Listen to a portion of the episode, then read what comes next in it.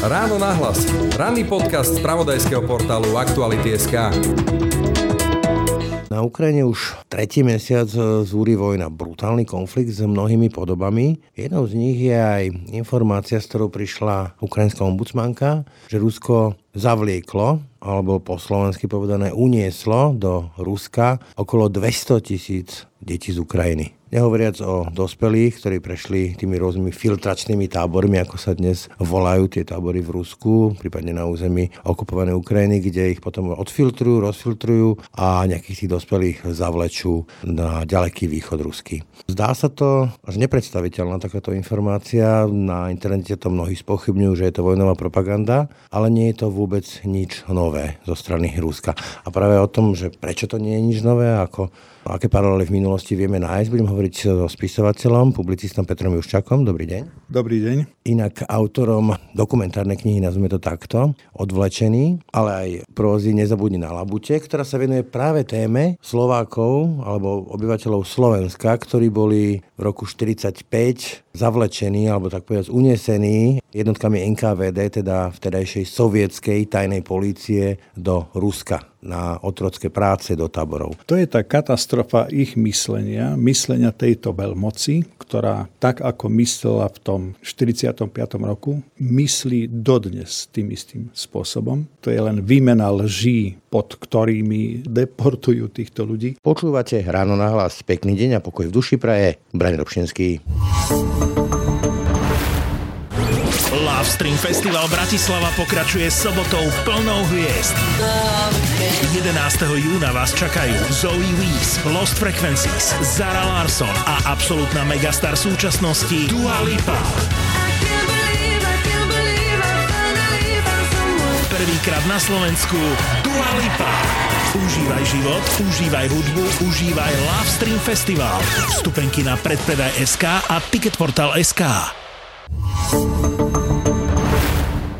Nepripomínajú vám tie praktiky, ktoré dnes počúvate o tých zavlečených ukrajinských deťoch a Ukrajincoch končiacich niekde tam pri Japonsku, niekde na Sachreniči, kde majú končiť tie praktiky z roku 45? Tu je práve tá tragédia, že vlastne dnes zistujeme, ako málo sa zmenilo v mysli ľudí, ktorí idú niekde niekoho oslobodzovať, alebo teda v úvodzovkách oslobodzovať. Proste sú vo vojnovom ťažení a používajú tie isté brutálne spôsoby, tie isté metódy, tú istú lož, to isté násilie, ako to bolo pred 75 rokmi. Čiže ako nejaká matrica. Presne tak. Čiže takéto bádanie a taká nádej, že ako pokračuje história dopredu, ako sa civilizuje svet, ako máme na stole novšie a novšie výdobytky techniky, ako máme internet, ako máme ohromujúce databázy poznatkov. Prakticky dennodenne môžeme v miliardách informácií sa orientovať a hľadať si niečo to pre seba, čo by sme chceli vidieť, poznať. My v tomto svete dospievame k tomu, že istá časť spoločnosti, mám na mysli teraz Rusko, má tie isté spôsoby, tú istú brutalitu a tie isté maniere spôsoby. Takže áno, je to prekvapenie, pričom ten výraz je veľmi, veľmi eufeministický. Čiže kozmonauti, alebo teda sú ľudia schopní lietať do kozmu, ale zároveň, ako to slušne nazvať, takmer zverské metódy. No asi tak, lebo... Ja vás preruším, ale mne napadá, ja teda som iný ročník, ja som ročník 70, ale veľmi rád som chodil k svojej starej mame, dozvolená, ktorá mala jedného veľmi tichého suseda. Ten prakticky nikdy s nikým nehovoril. Ako malému mi to neprišlo čudné, keď som už bol väčší, okolo tej maturity. Mi to už prišlo čudné a keď som sa o tom rozprával s ňou, tak mi hovorí, že vieš čo, že s ním musíš veľmi opatrne, lebo jeho v 45. schmatli, hodili na auto a zmizol na 10 rokov niekde v Rusku. A keď sa vrátil, tak odtedy v podstate nerozpráva. Mne to prišlo ako neuveriteľný príbeh, najmä na tú náhodilosť. Na to, že jednoducho si kráčal po ulici, a život sa mu osudovo zmenil na 10 rokov a zdá sa nie len na tých 10 rokov. Toto bola aj pointa tých, ktorí skončili v tých lágroch, že sa niekto mohol odskytnúť len tak? To je tá katastrofa ich myslenia, myslenia tejto veľmoci, ktorá tak ako myslela v tom 45. roku, myslí dodnes tým istým spôsobom. To je len výmena lží, pod ktorými deportujú týchto ľudí. Avšak e, nič to nemení na podstate veci, že ľudia sú zbavovaní slobody, sú zbavovaní majetku, sú zbavovaní všetkého, jednoducho ich premiestňa z ich domovov do tisíce kilometrov niekam inam, niekam ďalej a my už dnes môžeme iba hádať, čo asi, aký osud asi čaká týchto ľudí, keď sa opäť vrátime dozadu a budeme skúmať alebo sa vrácať k tým príbehom, ktoré vlastne veľmi dobre poznáme. No, pozrieme sa na tie príbehy, ale ešte sa vrátim k tej otázke. To znamená, že naozaj sa tam mohli ocitnúť aj ľudia úplnou náhodou. Vy spomínate v tej knihe odlečený, že dokonca nejaký elektrikár, ktorého len tak schmatli, lebo im chýbali počty. Že oni proste mali nejakú bumašku, kde mali, že z tohto okresu je, neviem, 500 ľudí, zrazu ich bolo 498, lebo čo ja viem, jeden utekol a jeden zomrel počas prevozu, tak kde zoberieme dvoch? Tak, aha, tu je jeden, tu je druhý, nech sa páči, poďte na 10 rokov. Tak to mohlo fungovať? To ono tak aj fungovalo. Naši historici, ale hlavne teda v Čechách, sa snažili a snažia sa dopátrať k tomu, či bol na to priamo nejaký pokyn. Ide o pokyn, či to bola cieľená akcia, alebo či to bola taká tá hra, ktorú sme odpozorovali, že niekde sa snažili tí sovietskí vojaci, respektíve ich tajná policia alebo tá protišpionážna jednotka SMERŠ, snažili sa pôsobiť dojmom, že oni teda odchytávajú nepriateľov, že oni ich súdia. Prípadne ešte zastrašujú vlastne to obyvateľstvo. Vojenskými súdmi, pochopiteľne. Takže keď už z dnešného pohľadu sa pozrieme na to späť, tak vidíme, že áno, zatýkali, internovali ľudí, ktorí evidentne boli na strane fašizmu, kde konali jednoducho nepristojnosti, páchali zločiny, pôsobili v nejakých e, represívnych zložkách. Známy je prípad Slobodník a spol. Tu na, na Slovensku bol veľmi silne medializovaný. Dušan Slobodník. Dušan Slobodník, áno. No a z tohto pohľadu povedzme, že mohlo tam dochádzať k tomu, že tak Logiko, bol vojnový súd, odsudil ľudí, hotovo, tak môžeme sa vysporiadať dnes ako chceme, či to bolo alebo nebolo právne čisté a podobne. Bola vojna, čiže tam sa hrať na nejakú právnu čistotu je dnes veľmi ťažké. Ale tam je iný problém. Tam je ten problém, že oni povedzme doslova zastavovali ľudí na ulici, legitimovali, videl približne ročník nejaký ten 20. a 21., 2., 3., čiže plus minus, keď mohli byť slúžiť na vojne počas vojny na vojenčine títo chlapci a mohli pôsobiť aj v armáde, v maďarskej alebo v slovenskej alebo v nemeckej, v českom prípade. A týchto ľudí jednoducho sústredili, internovali a bol výsluch kto z nich slúžil v armáde, no a potom už to išlo. Čiže mohli sa tam ocitnúť aj ľudia, ktorí povedzme na Slovensku s tým Tisovým režimom Hosela sa nemali nič spoločné, jednoducho len si proste tam žili a oni len potrebovali nejakým spôsobom ich dostať do toho Ruska. Takto? Ja chcem povedať práve o tých, ktorí boli v tej Tisovej armáde. A smerujem to tam, že jednoducho to bol celý ročník alebo dva ročníky x 10 tisíc ľudí, ktorí proste v tej armáde boli, lebo museli. Ale vás preruším a budem polemizovať. Áno, boli to tie známe dve rýchle divízie na ruskom fronte, ale to boli napríklad aj tí, ktorí bojovali v Slovenskom národnom povstaní proti fašizmu a fašistom a ktorí zhodili tými leteckými výsadkami. Ten sa tam tiež mohol takto ocitnúť. Veď sa aj ocitli. Vlastne tu je ten paradox. Ja dopoviem, ten paradox spočíva v tom, že oni jednoducho týchto ľudí zlapaných takto bežne, hovorím, na ulici alebo zaklopali doma a vyhlásili ich teda za zajadcov, pretože teda nejakým spôsobom škodili Sovjetskému zväzu, bojovali proti Sovjetskému zväzu, len stále to nebol nejaký trestný čin z akéhokoľvek titulu, z akéhokoľvek právneho titulu. Či už nášho zahraničného, sovietského a tak ďalej. Nebolo dokázané, aby som vysvetlil, že povedzme konkrétne zabili nejakého zajadca alebo strážili perimeter nejakej masovej vraždy a podobne. Presne tak, oni boli narukovaní, oni jednoducho dostali príkaz, šli, ktorí zahynuli, zahynuli, ktorých zajali, tých zajali a tí, čo sa vrátili, tak sa vrátili. Ale paradoxom je, že potom týchto zavlečencov, lebo teda rátame ich medzi zavlečených, neskôr v Sovjetskom zväze asi po vyše roku vyhlásili za vojnových zajadcov. Čiže oni si v podstate ľudí pochytaných na ulici vyhlásili za vojnových zajadcov, potom aj teda spadali pod tento štatút, aj so svojimi výhodami, ktoré tam u toho boli.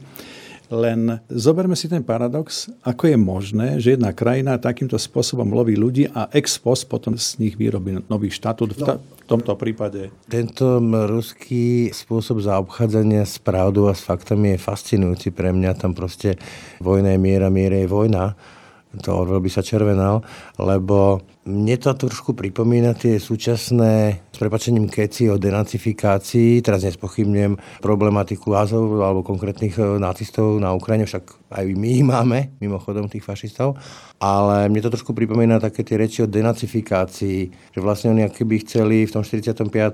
alebo to mohli vyhlásiť za nejakú defašizáciu, alebo neviem teraz aké slovo aby len zlápali tých ľudí.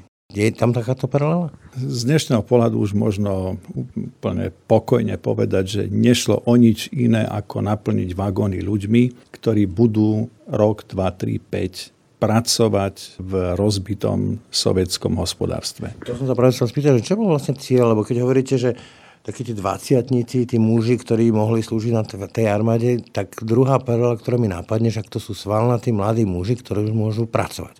A Rusko malo tie známe veľké stavby ešte za Stalina, tá industrializácia. Bielomorský kanál je úplný symbol. To bol cieľ? Ja som e, spomenul tých ľudí, tých mladých chlapcov, ktorých takto lovili a vyhlasili za vojnových zajacov, ale chcem poznamenať, že to bola len jedna časť týchto zavlečených, pretože potom je tu ďalšia časť, teda je ich niekoľko skupín.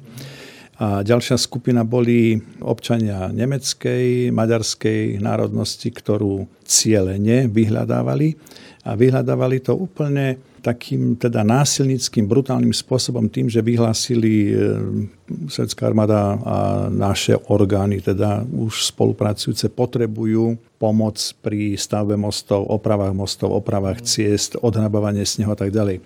Ľudia nastúpili, prišli, konkrétne Medzev, 155 ľudí zhruba, prišlo s lopatami, metlami na obecný úrad. Metly, lopaty im pobrali, zabrali v miestnosti, postavili vojakov so samopálom a bolo jasné, že sa nič zametať nebude. A títo ľudia potom putovali peši do Košíc, nejakých 35-40 kilometrov.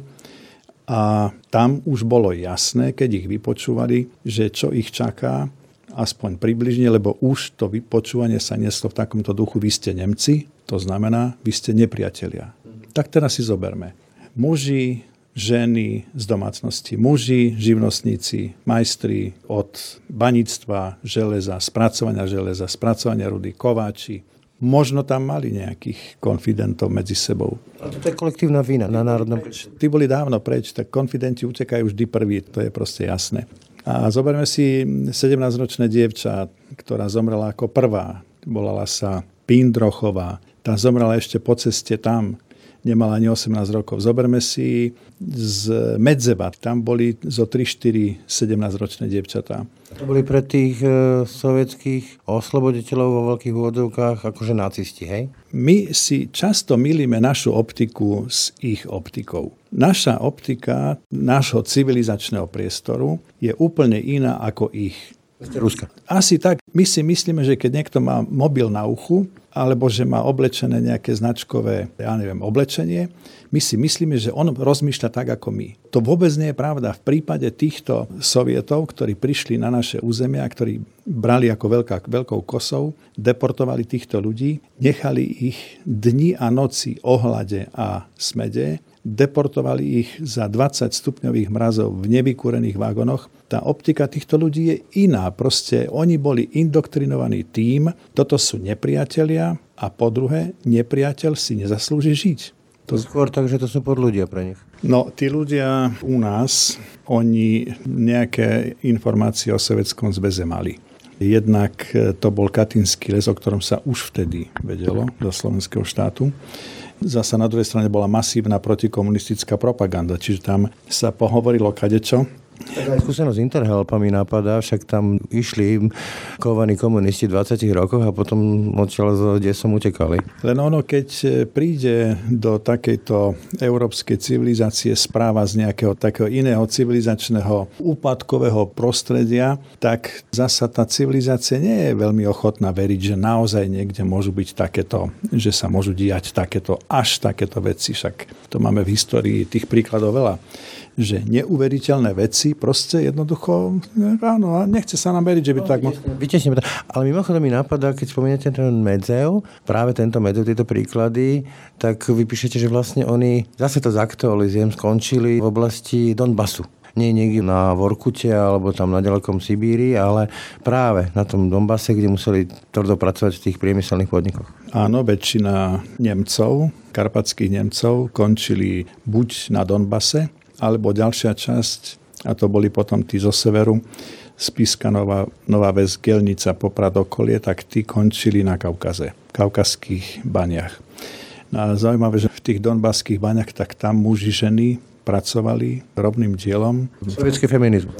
Samozrejme v tých krutých, ťažkých podmienkach. No a tie ženy potom rozprávali, ktoré sa vrátili, že ako sa im podarilo prežiť. Že teda, ktorá mala aké šťastie, že sa dostala ku troška inej práci, že, že nemusela ísť do tej najväčšej driny. Takže aj tam aj keď povedzme, že Donbass a ukrajinské lágre boli radené medzi tie priateľnejšie. Ale to priateľnejšie znamenalo, že tá otročina, drina, choroby, hlad, smrť bolo takisto prítomné ako inde.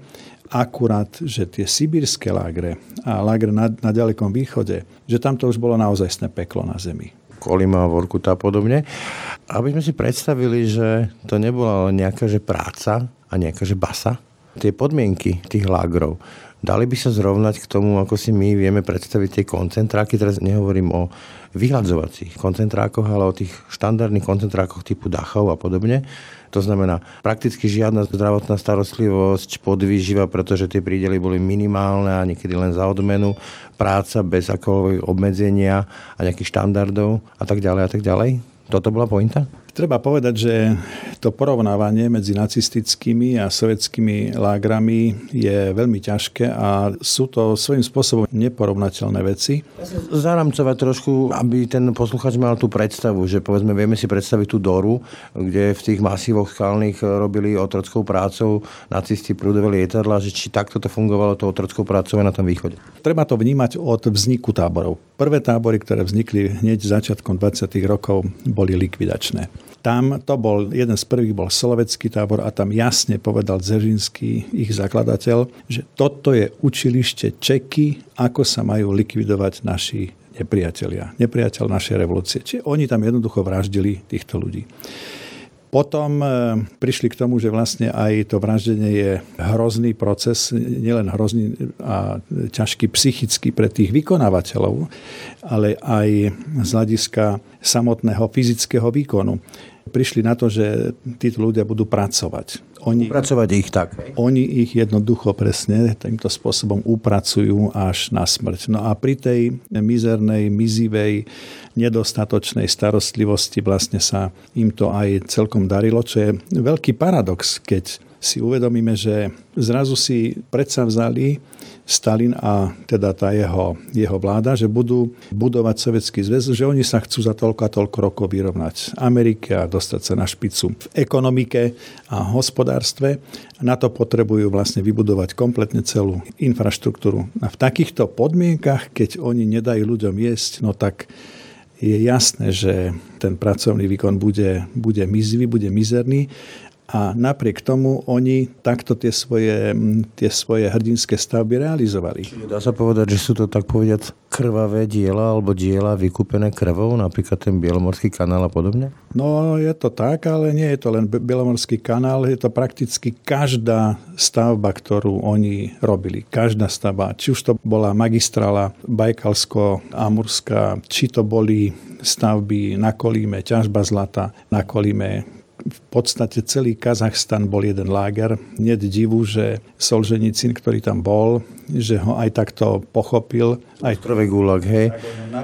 Mimochodom mi napadá, spomínate Dzeržinského zakladateľa Čeky, čo bola prvá tajná polícia, potom z toho vznikla NKVD, potom KGB, kde slúžil Putin, ak sa nám to krásne vracia úplne na začiatky, tak e, na Ukrajine donedávna bolo stále mesto Dzeržinsk, nedávno premenované. Oni tú svoju históriu sovietsku veľmi nezapierajú ale jeden z tých najšokujúcejších príbehov, čo ste tam zmapovali v tých e, odvlečených, je príbeh ženy, ktorá bola vo Svienčime ako obeď a keď ju sovietská armáda oslobodila, myslím Osvienčím, aj ju, tak skončila si dobre pamätám, niekde vo Vorkute, neviem, nejakých 10 rokov. Čiže oni ju oslobodili tak, že ju zavreli na 10 rokov niekde na Sibíri.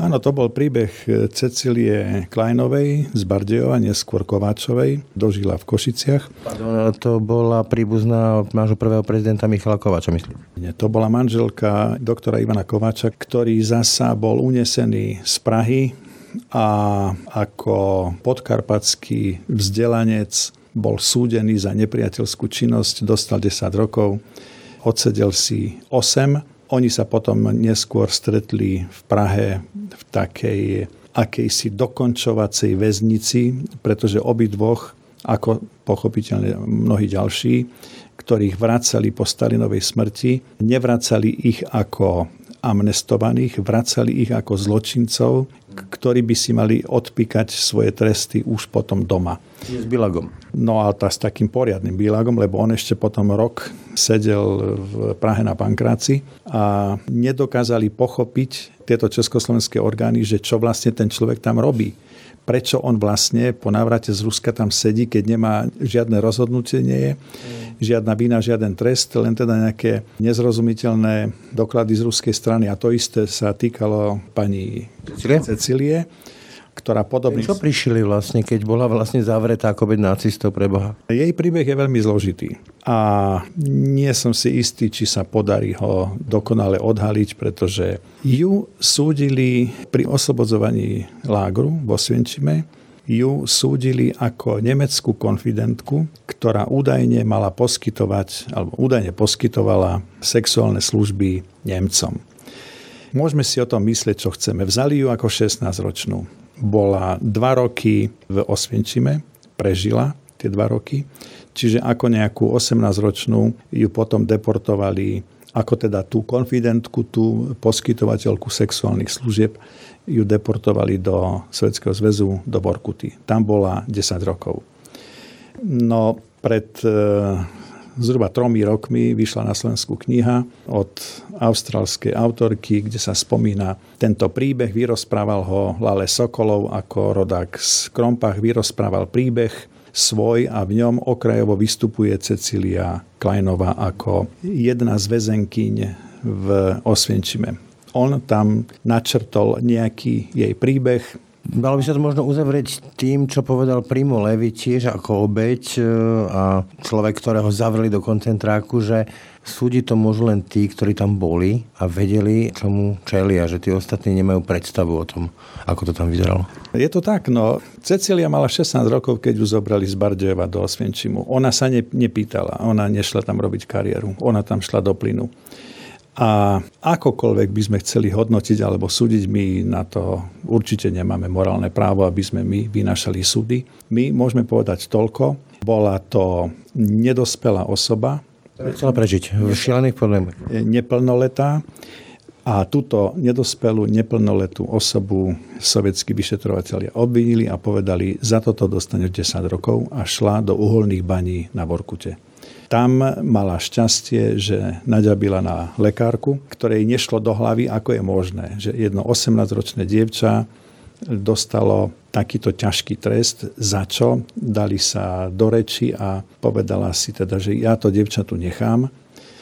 Aj si ju nechala, urobila si zdravotný kurz, stala sa ošetrovateľkou, odbíla si tam ten svoj 10-ročný trest. V 55. roku sa vrátila potom domov. No a čo je také ešte zaujímavé na tom, že ona s tou lekárkou sa potom dlhé, dlhé roky navštevovali, lepšie povedané, ona navštevovala ju, pretože bývala v Soči. To mi napadá, že pre týchto ľudí sa rozdiel medzi bolševikmi a fašistami úplne stiera. Ale koľko vlastne bolo týchto odvlečených? Viem, že tam tie odhady sú veľmi na širokom rozptyle, tie najkonzervatívnejšie, teda tie, to najnižšie číslo je okolo 7,5 tisíca plus minus až po číslo 20 tisíc, hovoríme o území Slovenska. Že toľko to ľudí malo byť odvlečených a skončiť v nejakých ruských e, lágroch. Treba to rozlišovať tak, lebo ja hovorím skôr o tom, že koľko ľudí malo z nášho územia malo skúsenosti so sovietskými lágrami. A keď sa takto budeme baviť, že koľky teda mali tie skúsenosti, tak môžeme povedať, že zavlečení, ktorí mali tú svoju skúsenosť, ľudí, ktorých absolútne neoprávnene bez akéhokoľvek dôvodu, to znamená jedna primitívna, všetky zákony porušujúca deportácia do Svetského zväzu, tak týchto ľudí registruje Ústav pamäti národa, povedzme, že tam je nejakých 7600 mien. Mne cez ruky prechádzajú ďalšie a ďalšie a ďalšie mena, čiže môžeme hovoriť kľudne aj, že ich mohlo byť aj 10 tisíc ale to sú také odhady, že ozaj to si takto pohadzujeme. Pri ruskom šlendriane, čo sa týka dokumentácie, neboli to nacisti, ale ešte veľmi zaujímavou otázkou je aj to, čo sa dialo potom. Lebo keď si ja tak v hlave namodelujem, že niekedy v 50 rokoch sa zo Sovietskeho zväzu, toho tábora mieru a štátu, kde jeho poradcovia tu v Československu na ministerstve vnútra, kde všade tvrdili muziku a báli sa ich všetci, sa vráti človek s bilagom človeka, ktorý bol v nejakom lágri. Asi to tu mali veľmi ťažké. Nebol to nejaký štandardný návrat do normálneho života. No aj tie návraty boli rôzne a zasa treba povedať aj, aj takúto vec. Drvivá, ale drvivá väčšina ľudí, ktorá bola zavlečená do Svetského zväzu, boli zavlečení neoprávnene. Možno, že tam boli nejakí gardisti bývali. Možno tam boli nejakí ľudia, ktorí boli povedzme brutálni počas tohto slovenského štátu, že mali za ušami voľaké prečiny. Pokiaľ by mali zločiny, tak určite by boli súdení týmto smeršom. A stále hovoríme o zavlečených. Teda, hej. Takže pri týchto ľuďoch môžem povedať, že boli zavlečení neoprávnene, neprebehol súd, nebola kvalifikovaná obhajoba, respektíve žiadna obhajoba. Mnohokrát ich súdilo to tzv. OSO, to je taká tá všemocná trojka a sa boje sa vešťanie, zvláštna porada, čiže traja ľudia rozhodnú aj bez vašej prítomnosti, rozhodnú o tom, že aký trest, za čo trest, koľko trest a tak ďalej. Neviete o tom nič, iba vás jednoducho dovedú a povedia, že ste zavretí. Takže toto, keď zoberieme, že spústa nevinných ľudí absolvovalo trest a teraz sa vrátili domov a prischla im nová vina. A tá vina znela, on bol zablečený do Ruska. Čo to znamená? No to znamená, že je vinný. Však predsa Rusi nemohli brať nevinných. Hej.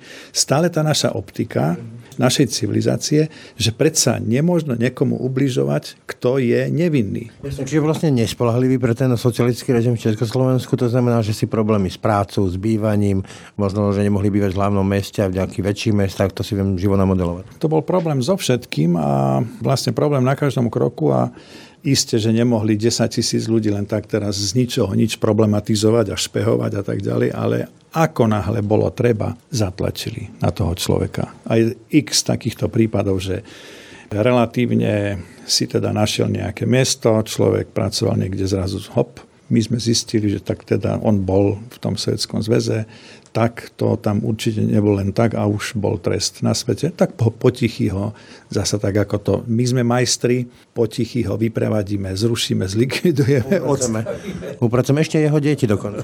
A jeho, no, tak pochopiteľne, tak to je prípad z zo Slavošoviec tam potom dožil pán Ladislav Šandor, toho deportovali, pretože zanesol otcovi do väznice teplé oblečenie. Otca prichystali na deportáciu spolu s inými Nemcami a keď ho tam našli, niekto ho proste udal, že sú tu aj títo nejakí študenti, tak prišli si pre tých študentov a dvoch študentov, 17-ročných, prifarili k tej kavalkáde týchto deportovaných a šli, šiel spolu s otcom na Kaukaz.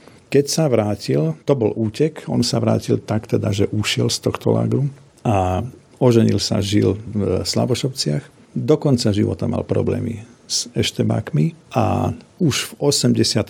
9. roku mal ešte aj jeho syn. Aj jeho syna eštebáci vyťahli do auta, vozili ho po lese okolo Slavošoviec a nahovárali ho na spoluprácu, vyhražali sa mu a kvôli otcovi teda, že však oni vedia, že kto sú oni a oni sú teda tí Nemci, ktorí majú styky v Nemecku. Čiže toto sa s nimi nieslo až doslova do 89. roku. No, biblické a viny otcov padnú na synov, ale v tom negatívnom slova zmysle. Nakúsli ste ale jedno dôležité slovo, jeden dôležitý fenomén, udanie aby sme sa nalili čistého vína, že teda nie len ten brutálny sovietský režim, reprezentovaný NKVD, ktorý bral tých ľudí, ale dialo sa to nieraz aj kvôli údaniam nás samých, myslím teraz Slovákov. To bol asi častý fenomén? Tak je to taká tá smutná kapitola, to je vec, s ktorou sa človeku ťažko vyrovnáva a v závere je mu aj tých udavačov ľúto, lebo oni jedného dňa proste prídu na to. Ešte dokonca mapovali taký prípad, že Maca chodila svoju nevlastnú dceru. Áno, ona to tak nejako pochopila, že vydala sa za nového muža ako vdova, získala 17-ročnú Elenku Puchiovu, to je práve prípad zo Smolníka. A keď prišli Rusi a pátrali teda, kde sú tí muži, no a hľadali a brali jednoducho, tak ona ponúkla tú dceru, že tá moja dcera pôjde, ona vám pomôže, ona tam teda vezme lopatu a ona nie muž, muž teraz nemôže, ale ona pôjde teda ten sneh odrábavať. Doslova Možno niečo tušila, možno niečo vedela, možno to bol iba taký nejaký vnútorný skrat, ale to dievča sa dostalo potom na Kaukaz. A po návrate to bol veľmi ťažký problém aby sa tá jej macocha, nevlastná matka s tým vysporiadala, že ju vlastne vyslala na smrť. Asi tam bolo veľa prípadov aj takých, že zbaviť sa niekoho v tej dedine, v tom mestečku, dostať sa povedzme k nejakej jeho živnosti alebo niečomu podobnému. No bol taký ďalší. Ďalší prípad bol, to bol taký pristahovalec do Smolníka a ten bol zavlečený preto, lebo udala ho suseda, v nejakej dedine tam niekde na okolí, keď hľadali veliteľa gardy, a zazvonili alebo zaklopali na tie dvere, kde ten veliteľ gardy býval a jeho matka povedala, to nie je môj syn, to je tento pán, čo býva tu vedľa. A oni bez slova boli menovci. Bez slova zobrali tohto človeka, posadili ho na vlak a už išiel na Kaukaz. Až keď umierala, tak si ho potom nechala zavolať a tam to je taký zvláštny príbeh, keď zomierala, potrebovala sa mu za to ešte pred smrťou ospravedlniť. Čiže ona to bola, ktorá ho udala týmto Rusom a Rusi ho vzali. Potrebovala si vyrovnať sama so sebou v ústrety smrti. Šialené veci a buďme vďační, že žijeme to, čo žijeme dneska. A človek by povedal, že je to minulosť, ale dneska tuto v televíznej obrazovke alebo na sociálnych sieťach vidíme, že nie, nie je to minulosť, ono sa to vracia, na tej Ukrajine sa dejú veci, ktoré to veľmi pripomínajú ako to vnímate vy? Ako je to nejaká, tam opäť ožíva snaha obnoviť to deklarované sovietské impérium, či už cárske, alebo ZSSR, s tým trojediným ruským národom, teda vrátane Ukrajiny a Bieloruska, ale najvyššie aj s tými metódami, kde človek neznamená nič, kde, ako to povedal jeden človek, rusista, Rus, že predsa v Sovietskom zväze polovica národa bola v lágri, ale druhá polovica tú prvú polovicu strážila. Toto sú potomkovia tých strážcov? To je hľadanie nejakého kľúča v meteži týchto protichodných vzťahov je veľmi ťažké. Aký kľúč tam vlastne funguje? No v mojom pohľade tam funguje ten kľúč, o ktorom sme si mysleli, že on vlastne sa už potichučky rozplynul. Nerozplynul sa. On žije a funguje absolútne perfektne ďalej. Ten kľúč sa volá absolútna lož. To znamená, vypustíme každý deň lož, vypustíme každý deň inú lož a my vás budeme nutiť, aby ste im verili. Predstavte si, že 7 dní, 7 lží, každá iná, aby ste nútení vždy veriť tejto novej a novej lži. Za niekoľko týždňov, dňov, týždňov, mesiacov vám rozloží vašu osobnosť. Prestane veriť čomukoľvek. Presne tak. A tých spôsobov, ako manipulovať človeka, tých je zrejme nekonečné množstvo. Preto keď e, sa niekto tak ako hájí, ešte stále sú takí, ktorí budú hájiť ruské duchovno a ruskú politiku a ruské myslenie a bude oponovať keď náhodou poviete nejaký argument, tak argumentuje príkladom, že čo robí ten, alebo onen, alebo henten a, a čo robí Amerika a podobne tak na toto je skutočne jediný argument. Ukážte krajinu, ktorá je postavená na lži, ukážte jej úspechy. Krajina na lži nemôže mať úspechy, ani nemá. To si môžeme obísť zeme gulu aj 10 krát. Ale mimochodom, ja nemám rád také to úplné paušalizovanie, že Rusi sú takí, ani fatalizmus, že vždy takí boli, sú a budú, ale napriek tomu, v tej fáze, ktorú zažívame dnes a ktorá tak strašne nápadne pripomína to, čo sme sa rozprávali, tie sovietské brutálne metódy voči vlastným ľuďom, je predstaviteľná nejaká možnosť spolupráce, koexistovania na nejakej tej tenkej hranici, ktorú si vymedzíme vojensky, neviem ako, Teraz je čas, keď každý deň prichádzajú hrozné správy z vojny na Ukrajine. To znamená, že aj nám je teraz veľmi ťažko rozprávať o tom, aký bude náš vzťah k ruskej kultúre, k ruskej vojnovej literatúre napríklad. Aký bude vzťah e, k ich snahe zaradiť sa do civilizovaného sveta, pretože ten príde pochopiteľne, ako hovoríte, že národ má svoj vlastný aj samoočistný spôsob a do nekonečná pracovať politicky s tým, že pestovať v ľuďoch lži a učiť deti od úplne od malička, učiť k nenávisti, učiť ho behať so samopálom, lebo kde si vo svete akýsi fatálni nepriatelia žijú, ktorých síce nikto nevidel, ale toto učiť, indoktrinovať deti, to je v podstate zločin. Čiže oni sami musia prejsť svojim sebaočistným procesom, musia si priznať vinu, musia si priznať prečo nie aj úspechy a vyzdvihnúť tie úspechy, ktoré majú. Nemôžu prepadať do nejakej fatálnej nejakej depresie celonárodnej. Musia sa zbaviť Lenina, pretože Lenin je na počiatku, respektíve v tých prvých chvíľach tej ruskej tragédie nie ho ešte tam držať vola kde v, na, Razničke na pri Kremli. Červenom, na červenom námestí v mauzoleu a tváriť sa, že to je nejaký nebodaj záchranca spasiteľ. To je proste zloduch, je to zločinec, ktorý stiahol Rusko na cestu lží. Stalin zločinec číslo 2, ktorý rovnako pokračoval v týchto lžiach. A je Putin ich e, nejakým ideovým nástupcom? Minimálne metodami? No pochopiteľne, veď Putin začal rehabilitovať Stalina. Veď keď sa prvýkrát objavili názory, respektíve správy o tom, ako Putin relativizuje Stalinové viny, ako začína rozprávať o víťazstve vo vojne, tak bolo jasné, že tento človek chce v línii Lenin, Stalin pokračovať. Čiže Lenin, Stalin, Putin. No a doviedol to ad absurdum, doviedol to dokonca, lenže dnes už ten svet je iný ako v 40. roku, je iný ako v 20. rokoch, čiže tentokrát tento leninizmus, stalinizmus, putinizmus e, zrejme dostane bodku. Toľko Peter Juščák, spisovateľ, publicista. Ďakujem za rozhovor. Ďakujem za pozvanie. Ráno nahlas. Ranný podcast z pravodajského portálu Aktuality.sk. No a to už je z dnešného rána nahlas skutočne všetko. Pekný deň a pokoj v duši praje. Braň Robšinský. Všetky podcasty z pravodajského portálu Aktuality.sk nájdete na Spotify a v ďalších podcastových aplikáciách.